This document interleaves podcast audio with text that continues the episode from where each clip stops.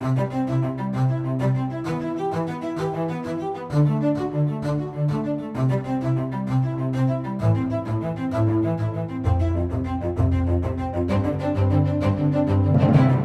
to LifeBeat. I'm your host, Chris Gast, Right to Life Michigan's Director of Communication and Education. Not so socially distant for this episode of LifeBeat, although I'm still flying solo. I've upgraded from my basement to my office. Uh, there's no window in my office, so that kind of stinks. But uh, it's my office, and my microphone is back, and everything in the world is good again, mostly.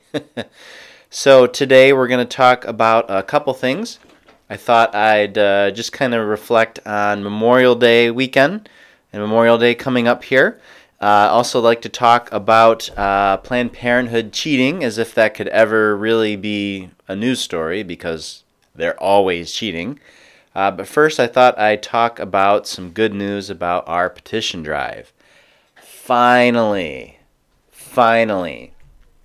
So, probably one of the questions that we've had the most here at the office uh, in the last over the last few months has been what's up with the petition drive? What's happening with the petition drive?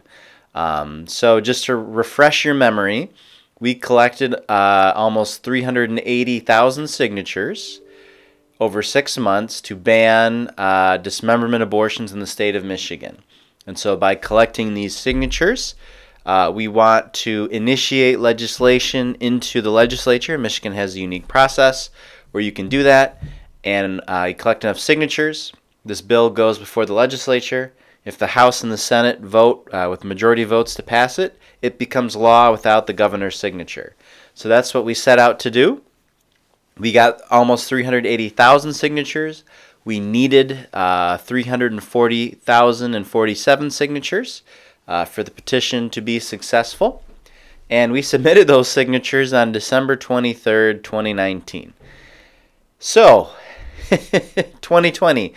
Uh, so when we originally made our plan for the petition drive, uh, more than a year ago at this point, uh, we got we went based off of past practices, and usually uh, it takes so many weeks to prepare it and get it approved, and then uh, however long to collect it, and then so many weeks for the signatures to be checked until it goes to the legislature and then that 40 day clock starts where the legislature has to consider it. And uh, that's been the case for all of our many petition drives over the years. It's almost like clockwork. Well, of course, nothing was clockwork with this petition drive, nothing at all. Uh, from the very beginning, straight up until after the end. So we submitted those signatures on the 23rd, just before Christmas. Uh, we called it a Christmas present for the unborn. We had a big, giant ribbon attack uh, attached to the stack of boxes. You can see the picture of us delivering them uh, on our website rtl.org, and we thought it would be a couple weeks, and then they didn't have the staff because there was a new uh, chief of the Bureau of Elections in Michigan. So like okay, and then we ran into a, a global pandemic, which uh, with everything else had to happen uh, along with our petition drive, and so it's been, uh, gosh, it's been five months that that thing has been sitting in the Bureau of Elections with nothing going on, but finally, finally, last week we got good news that they finally uh, they had finished counting before the the lockdown happened but they had to have it be had to have their building uh, be accessible to the public to finish checking, and they kind of ran into um, election season and processing candidate signatures, so they couldn't delay on ours any longer, and so they set a deadline of June first uh, for challenging the signatures. So this is how this process all goes, and I'll give you a little inside information here uh, about how it works. So, uh, from the standpoint of the law, the Bureau of Elections checks them. If there's enough, it gives it to the Board of Canvassers. The Board of Canvassers approves it, and then it goes to the legislature. That's kind of your 30,000 foot view of the process. Uh, So how it actually works is the Bureau of Elections uh, gets these signatures. They go through and they count all of them. So they have to go through and individually count all of the nearly 380,000 signatures that we submitted. Then they go through and take out some that they think are invalid because the petitions were damaged uh, or obviously invalid in some way. Uh, and then they, they have this amount of signatures, and then they pull a sample out of them because you can't do the homework and check 380,000 signatures. It would take forever, and the whole process would break down. So they pull a sample of signatures, uh, usually 500, and that's what they did in this case. And it's uh, it's supposed to be a random process where they just you know uh, through a computer system they randomly uh, say this petition number and this line, and they compile these 500 signatures and they check them. They check them to see uh, is the information accurate? Is the person registered to vote? Did they sign the petition in the right county? Um, and then what they do is they determine your petition drive's overall uh, success rate based on that sample.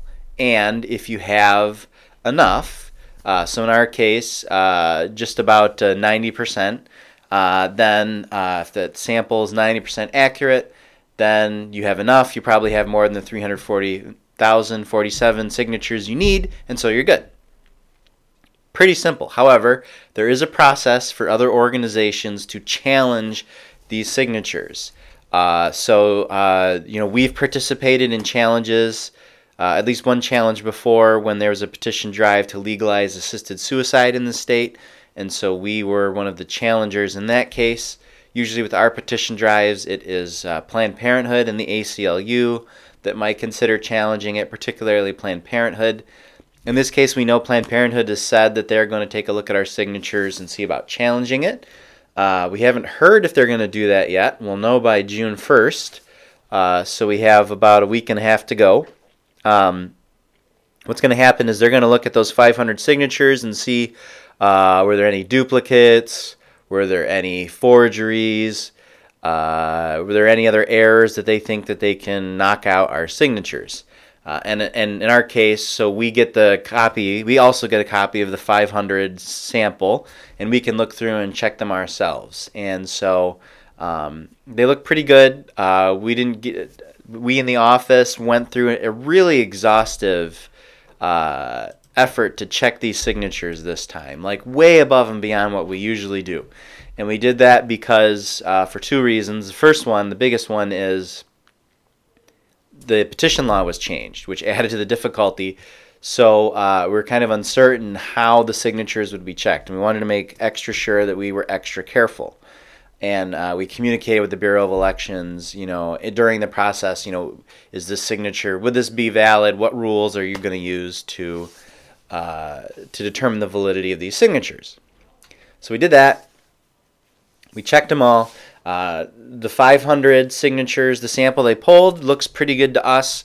Uh, usually we get uh, in the high 90s. Uh, our previous record was 97% validity with our 2004 petition drive to ban partial birth abortions.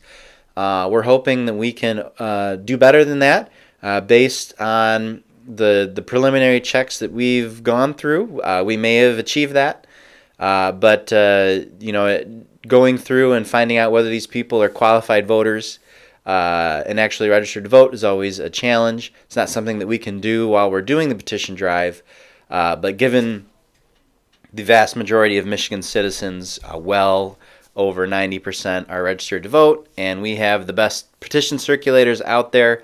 Uh, it looks good, but uh, we'll see what Planned Parenthood comes up with.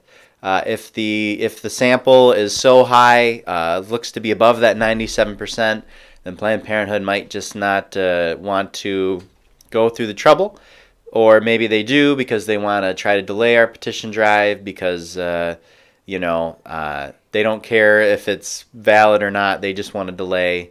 They don't care about the rules, which we'll get to in a second. Um, we'll see.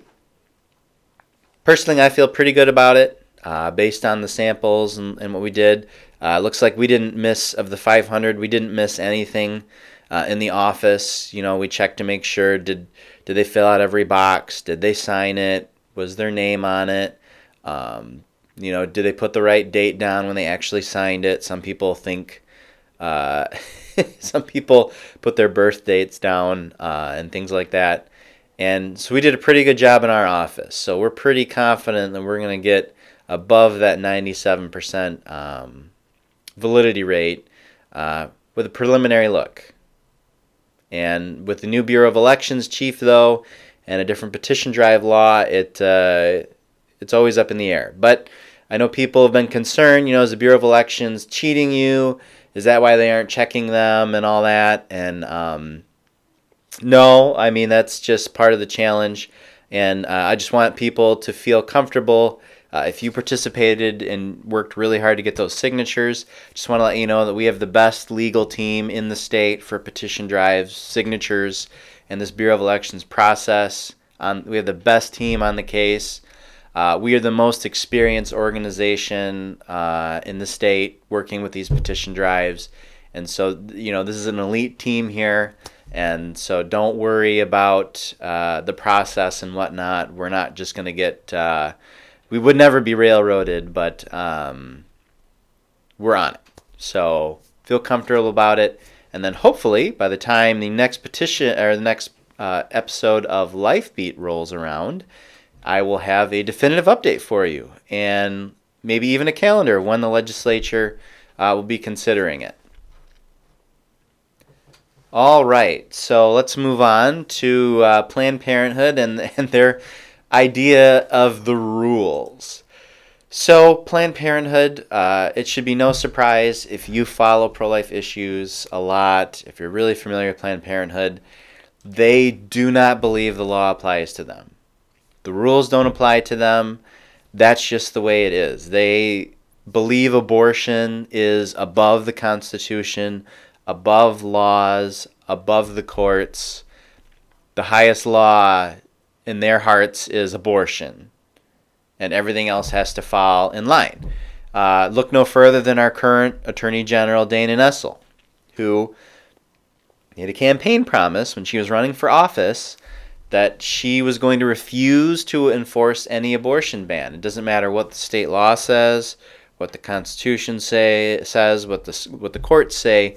Dana Nessel says, "I'm just going to break the law um, based on my personal beliefs on abortion." that's our attorney general. And so it should be no surprise if if we have an actual attorney general, the top law enforcement officer of the state, willing to violate the law, making a promise, a solemn vow to do so, when it comes to abortion, it should be no surprise that Planned Parenthood is in the same boat. So, why bring this up? Well, uh, Planned Parenthood, the latest example of them cheating, involves the PPP, which is a loan program for in the midst of this coronavirus uh, through the Small Business Administration to give loans. This is to keep uh, small companies, to keep nonprofits from failing, which is a real concern in this. So the Paycheck Protection Program, PPP, are forgivable loans. And Congress set this up. In the bill, Congress specifically said because they knew Planned Parenthood was going to try to come after the money. Because if there is a pot of money somewhere and it's anywhere within arm's reach of Planned Parenthood, they're going to get their grubby mitts on it. So they specifically excluded Planned Parenthood. And, and the rules are really simple. Congress said if you're a nonprofit organization set up with affiliates, um, like Planned Parenthood is, so in other words, if you're a billion dollar organization, a bill listen to this a billion dollar organization you are not a small business. If you have a billion dollars in income every year you're not a small business. If you're if you disagree with that you're nuts. I'm just going to be honest.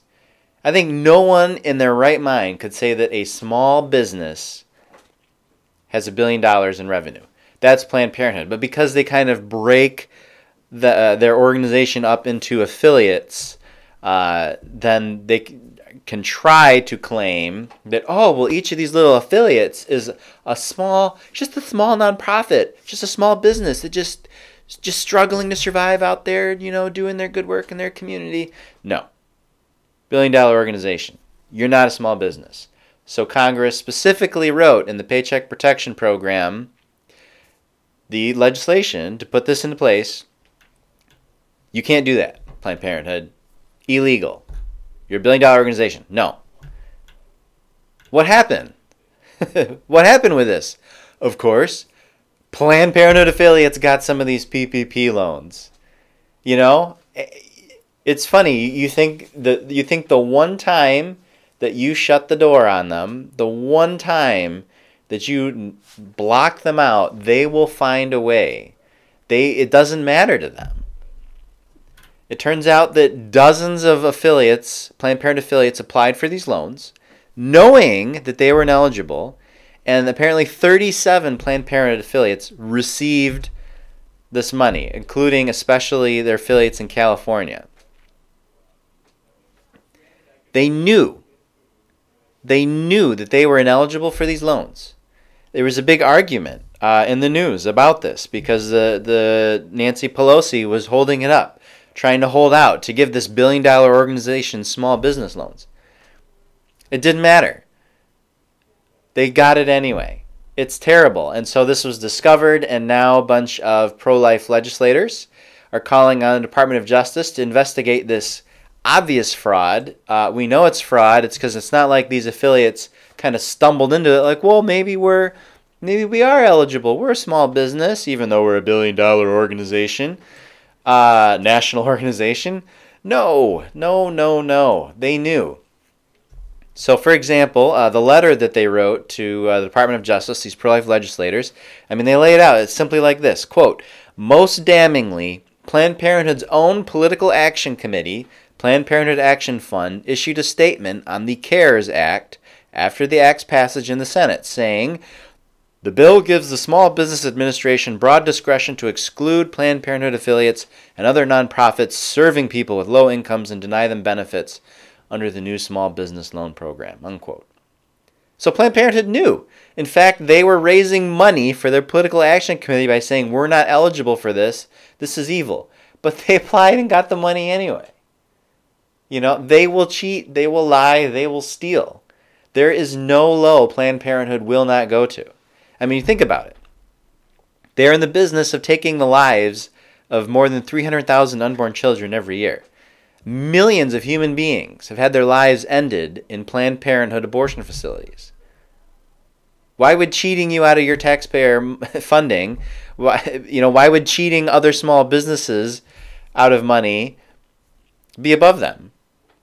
You know, and that's the thing, and that's the real thing, and that's even if you disagree with uh, even if you disagree with Right to Life in Michigan and me about abortion, even if you think abortion should be legal, uh, even if you're pro-choice, certainly you have to just see the hypocrisy of a program meant to keep small little like soup kitchens and small businesses from going out of business in the midst of this pandemic forever the owner not being able to run their business, all the employees not having their jobs anymore, all the people that rely on that business or nonprofit not being able to avail themselves of the services.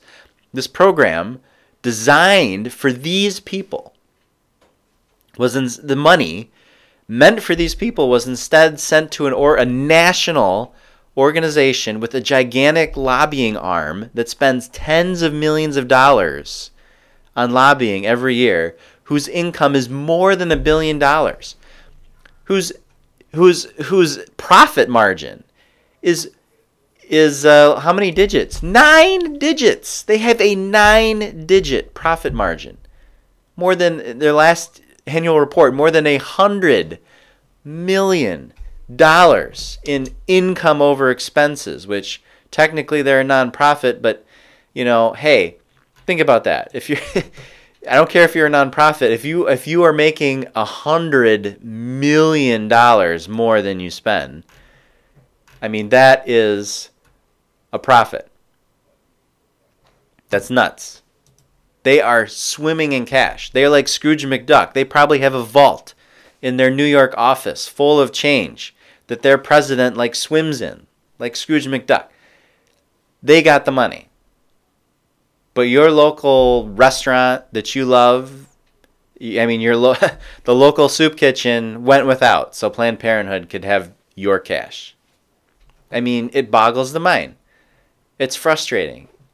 Makes me angry. It, may, it should make everyone angry. Even if you're pro choice, you should be angry. You know, um, within the abortion industry, you have like Planned Parenthoods, like your big box stores, and then you have these small little independent abortion businesses. And guess what? Those little small ones, they don't like Planned Parenthood. It's the same dynamic as, uh, you know, a small little mom and pop restaurant and a, a big national franchise. And so the idea that your small little mom and pop local business uh, has to go out of business so the, the big local, the big national franchise can get the cash from taxpayers, you know, everyone should recognize the injustice in that, no matter where you are in the spectrum of your beliefs about abortion. Planned Parenthood is corporate. They are a giant behemoth. They are an octopus. They have eight tentacles. They will put them in everything and everywhere. Uh, they're a monopoly almost in the abortion industry, and they are just terrible people who have no compunction about committing fraud, fraud with your money, and they do not care what happens to the businesses that could have gotten that money instead. You know, they can call up anytime. Warren Buffett, huge donor. Bill Gates, the Rockefeller family, they can call up the richest people in the world and get cash money from them at any time. Can your local favorite restaurant do that? Can your local soup kitchen call up Warren Buffett and get a nine digit donation? Ah, it's terrible. Terrible. All right. Well, enough of carping about Planned Parenthood. I could sit here and do it for 24 hours a day indefinitely and still find new things about them to complain about. Uh, let's let's shift gears a little bit. So, uh, Memorial Day is coming up on Monday, and of course, uh, Memorial Day weekend is a big thing in Michigan. Uh, if you don't already have your dock and your boat in, this is a good, great weekend to do that and take it out. Uh, it's a great weekend for grilling. The weather in Michigan is usually turned, and it, it was beautiful yesterday. Uh, recording this on a Thursday, it was just beautiful on Wednesday. I went out for a nice walk. Um, but that's not really the point of Memorial Day. And especially this Memorial Day, people might not be looking forward to it because they can't or they don't have the means to. It's very different. And so I thought what I would do is uh, just kind of read the message that we sent out today uh, through our weekly email. If you ever want to sign up for our weekly pro life update email, just go to the bottom of our website, rtl.org, uh, whether you're on a phone or a desktop computer, and you can just put your email address in and sign up. Every Thursday, we send out an update. Uh, we already sent one out Monday with the good petition drive news. Uh, we wanted to start everyone's week off with some good news, which is very important in these times. But um, thought, uh, even though we sent one out Monday, we'd do one again Thursday. And so I thought I'd just read it to you because uh, it encouraged me, uh, you know, and I think a little encouragement is really good, especially if you're listening to this on, if it's Sunday and uh, you know the day before Memorial Day, or you're on your podcast on Memorial Day, uh, or maybe you're driving somewhere and you can visit your family. Uh, I think you should just feel a little encouraged this weekend in the midst of all of this. So here we go. That's what we sent out in today's email. Returning to joy and thankfulness this Memorial Day weekend. So we know we already gave you our weekly update on Monday morning featuring the good news about the petition drive we thought with Memorial Day weekend coming up, we'd use the opportunity to connect with you again. Too often, we lose sight of the reason we honor Memorial Day. Rather than visiting family, putting the boat in, or grilling out after winter has finally left us, we hope, Memorial Day is about honoring those who died while serving in our armed forces. However, This Memorial Day is different. Instead of celebrating together, many of you will be in mourning. Mourning that it's against executive orders to see your family or friends in most of the state. Mourning a family member who survived the living hell of a distant battlefield only to succumb to this pandemic in a nursing home or because of a chronic health issue. Mourning a livelihood that's hanging by a thread or possibly gone. In the pro life movement, we've been mourning for weeks that we can't truly do our jobs. We're mourning the first legislative day we've ever had to cancel. Some of our affiliate members and volunteers in Midland and Saginaw have gone from worrying about how to conduct interviews for the August primary election candidates to worrying if they'll have a home left after the floods.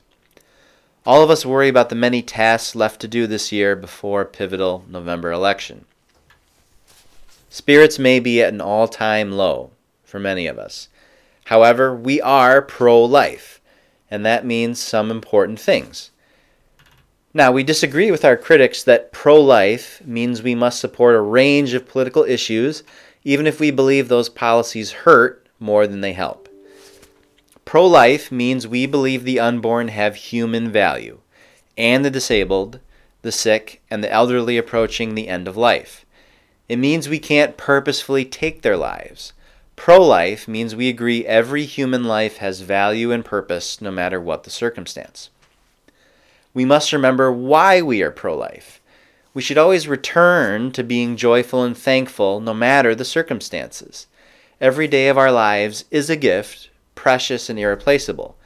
So, stop for just a second and take a deep breath and think about that. Helpful if you're reading on a podcast. This Memorial Day, we should take heart from the example of those who have served our country. Since 1775, more than 650,000 Americans have died in combat. Many more than that have died in accidents, from disease, and the innumerable other risks that go with fighting a war or training for one. They believed our inalienable rights were sacred enough that they had a duty to sacrifice their own lives. Sadly, our right to life is not currently respected in many legislatures, courts, or governor's mansions. Since 1973, nearly 60 million unborn children have had their lives taken from them so that others could enjoy an imaginary right to convenience, or to avoid a sacrifice, or to avoid the fear of mourning a lost livelihood, or because someone with no respect for life dragged their mothers into the clinic and our government officials don't care enough to stop it. To be a pro life person means we could be in mourning for the thousands of lives lost to abortion every day. But what good does that accomplish? There is a time for mourning, but also a time for dancing, getting up and moving with joy and purpose. That's what dancing is. President Abraham Lincoln was a person who beset by disaster and even death in his own family. In the midst of all that, he put it this way while honoring soldiers who gave their lives uh, at the battlefield in Gettysburg, Pennsylvania. Quote, it is for us the living rather to be dedicated here to the unfinished work which they who fought here have thus far so nobly advanced. Unquote. So we're thinking about you, we're praying for you, and as we get closer and closer to the end of our present troubles, we look forward to gathering with you again and continuing our unfinished work. Have a blessed Memorial Day, and remember on Monday to give thanks for those who sacrificed so much so that you may live. Have a wonderful weekend. See you again in two weeks.